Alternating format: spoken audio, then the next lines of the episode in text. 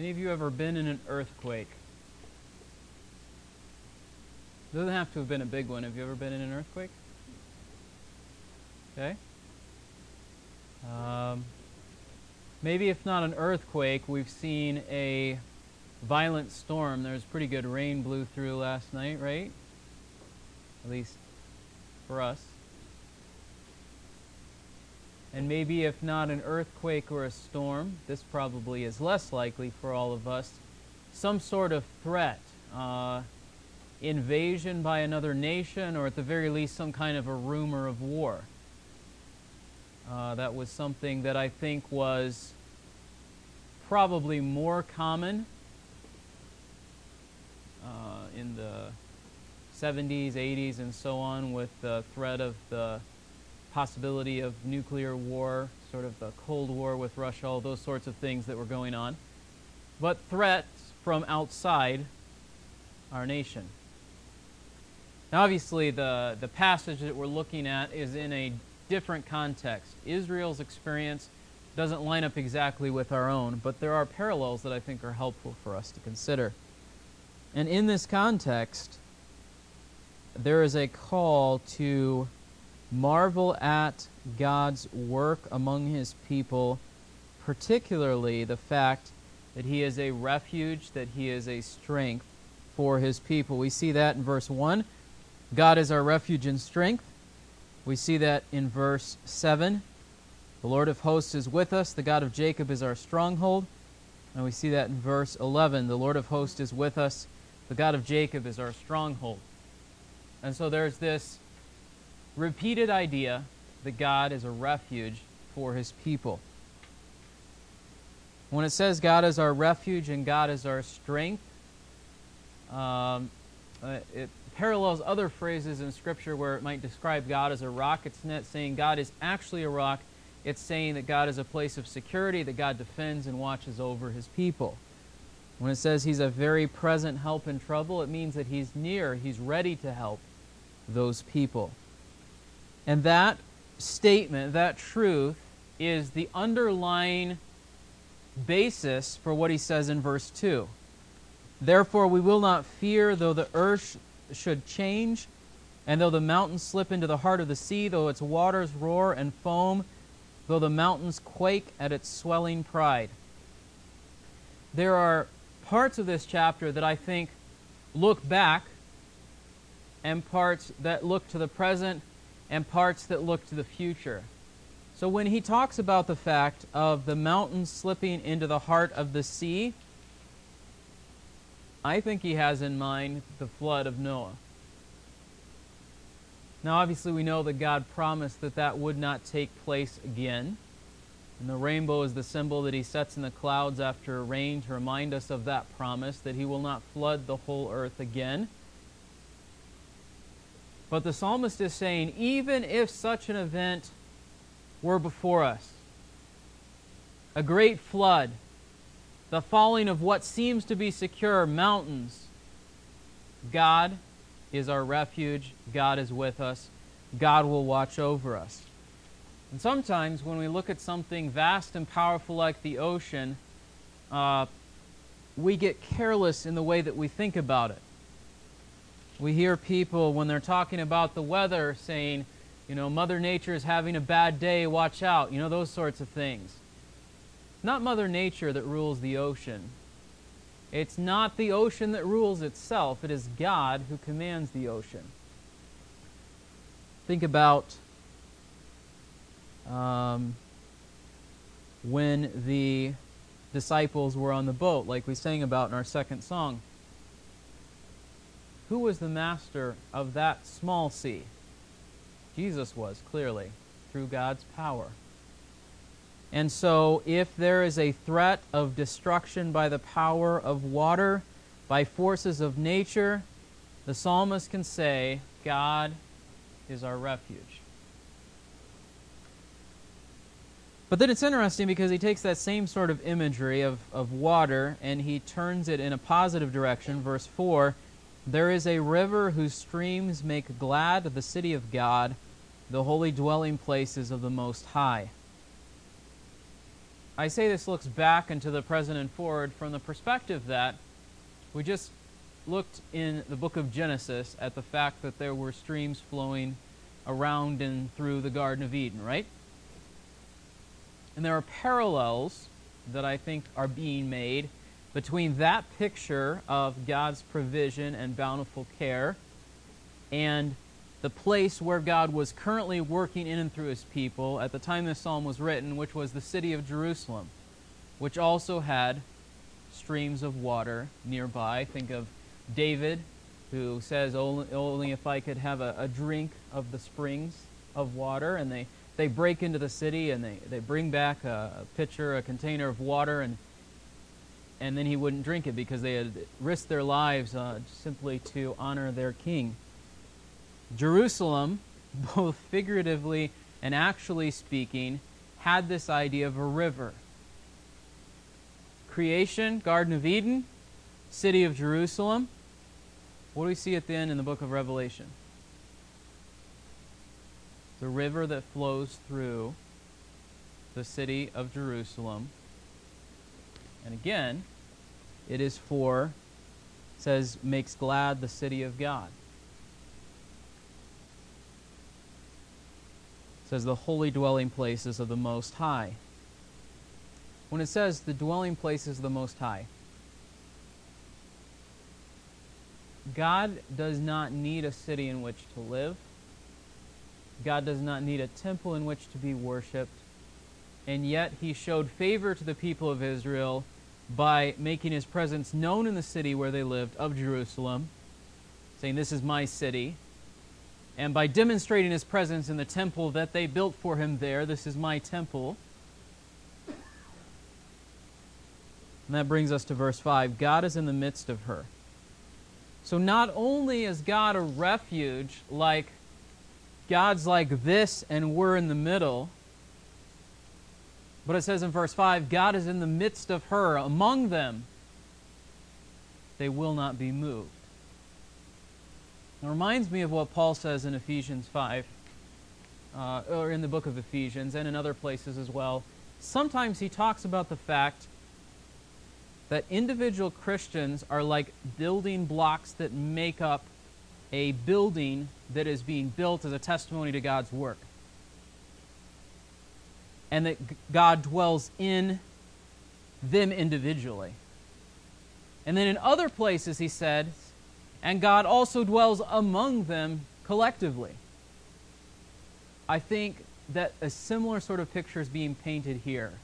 God was around and among and with the people of Israel. And that was the basis of their security. Verse 5 God is in the midst of her, she will not be moved. God will help her when morning dawns. Verse 6 The nations made an uproar, the kingdoms tottered. He raised his voice, the earth melted. This reminds me of Psalm 2. To say in Psalm 2 about the nations that oppose God. What's God's response? He laughs. Why? Because it's foolish. I went out to my shed today to get something and there was a whole swarm of ants got agitated and tried to swarm up my legs when I was trying to. So I was irritated by that. That, in a much greater way, is the contrast between God's power and the power of the nations that would oppose him. An ant can cause us difficulty, right? You ever stepped in the hill of fire ants down south? It's not a fun thing. Uh, but it's not something, unless you have an allergic reaction, that's going to cause you any serious long term harm, right?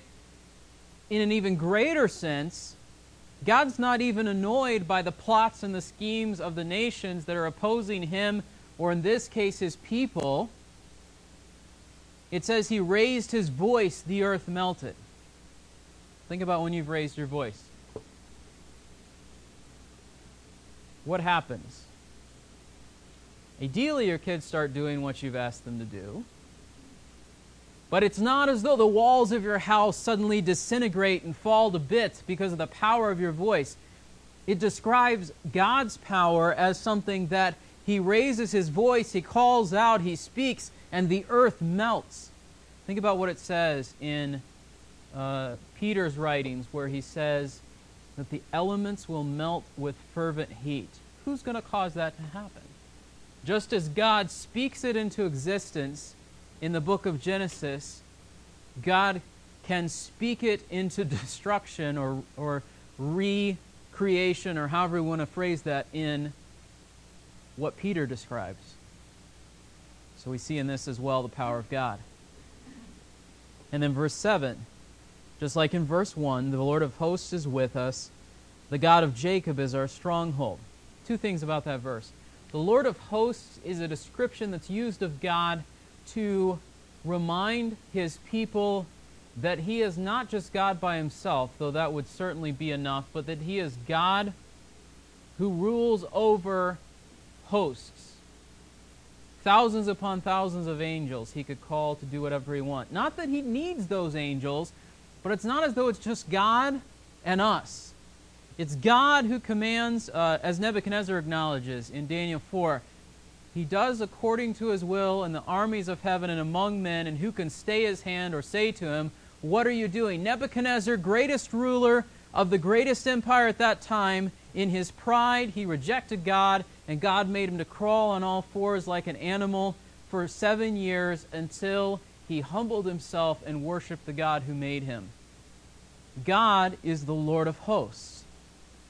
But he's not just up there, powerful ruler, commander of armies.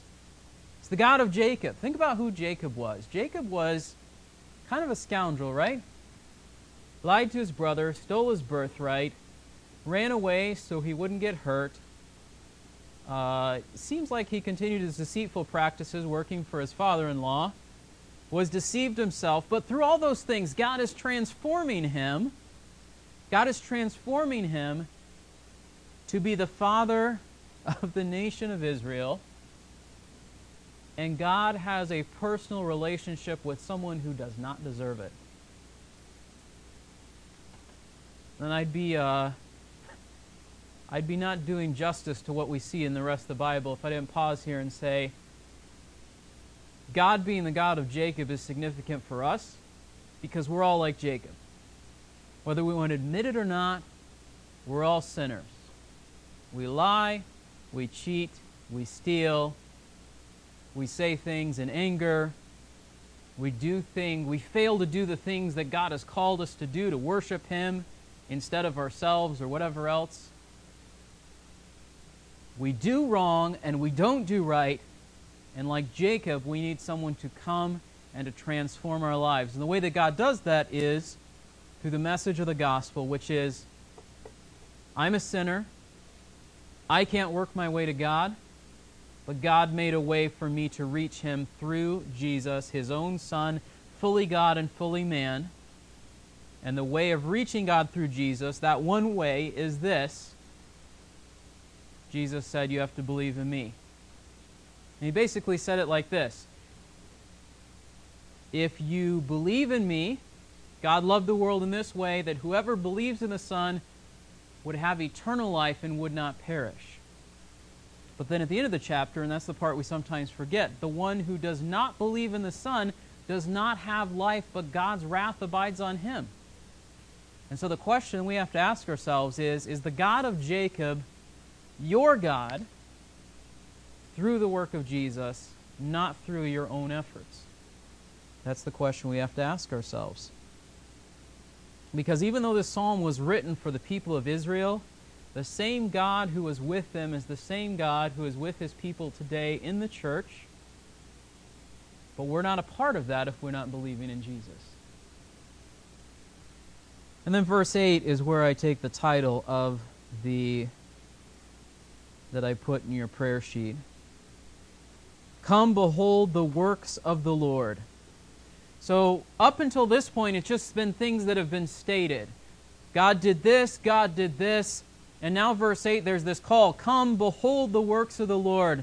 Who has wrought desolations in the earth, or the desolations he has wrought in the earth? He makes wars to cease to the end of the earth. He breaks the bow and cuts the spear in two. He burns the chariots with fire.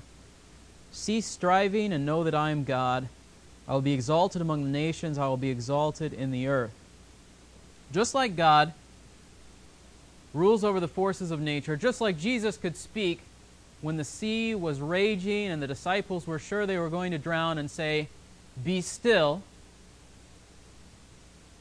We are called to see God's works. And God says in verse 10 Cease and know that I am God. I will be exalted among the nations, I will be exalted in the earth. There is nothing that is not under God's power, whether it be earthquakes, whether it be storms, whether it be mighty armies fighting against one another.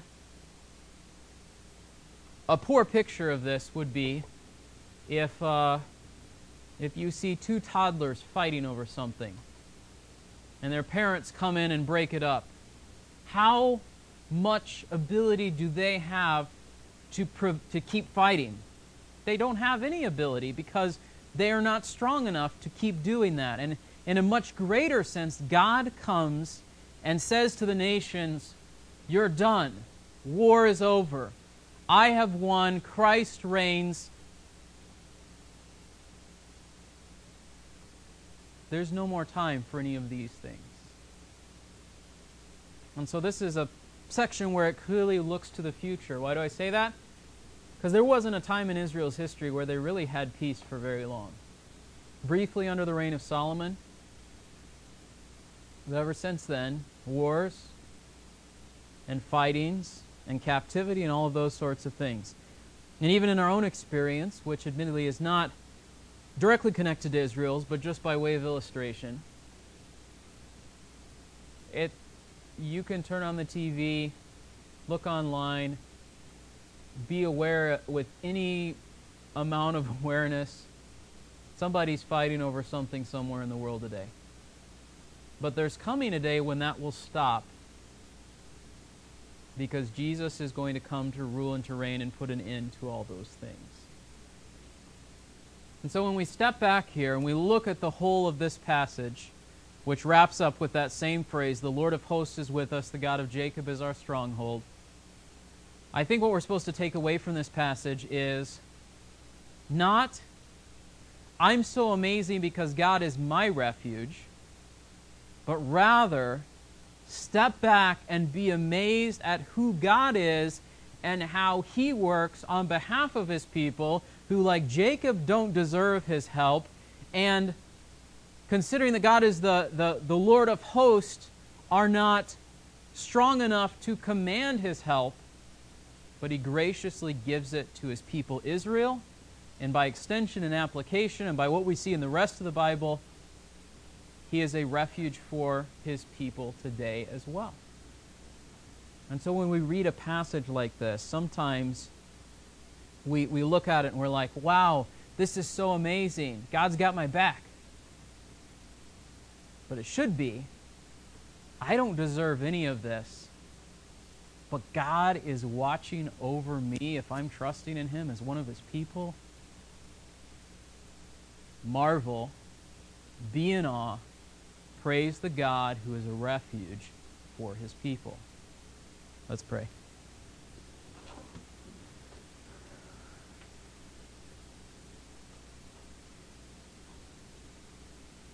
Lord, your people, Israel, many times disobeyed you, failed to trust you, did not follow what you asked them to do, and you were gracious and patient and cared for them even so. Lord, in the same way, we do not deserve and cannot command your strength to watch over us, and yet if we humbly acknowledge we don't deserve it, but we ask you humbly for it.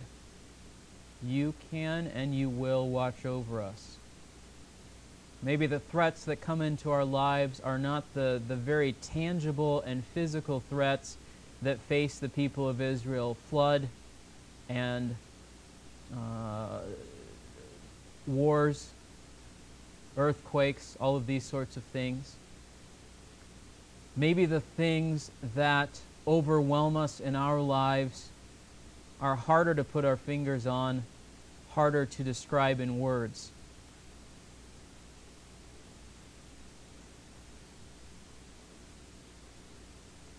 But whether the threats that we face are the same as the people of Israel, or whether they are other things, you provided for them, you watched over them, you can provide for us, you can watch over us. Lord, help us to pause and marvel at who you are, at what you have done in the past, at what you will do in the future, and at our opportunity to participate in it uh, even today. And pray that everyone here tonight would be trusting in you in the way that this passage describes, trusting in you through the work of Jesus, whom the Israelites were looking for but had not yet come, whom we look back to and has come and will come again to rule and to reign. Lord, we pray that we would be trusting in him now and ready for his return. We pray these things in Christ's name. Amen.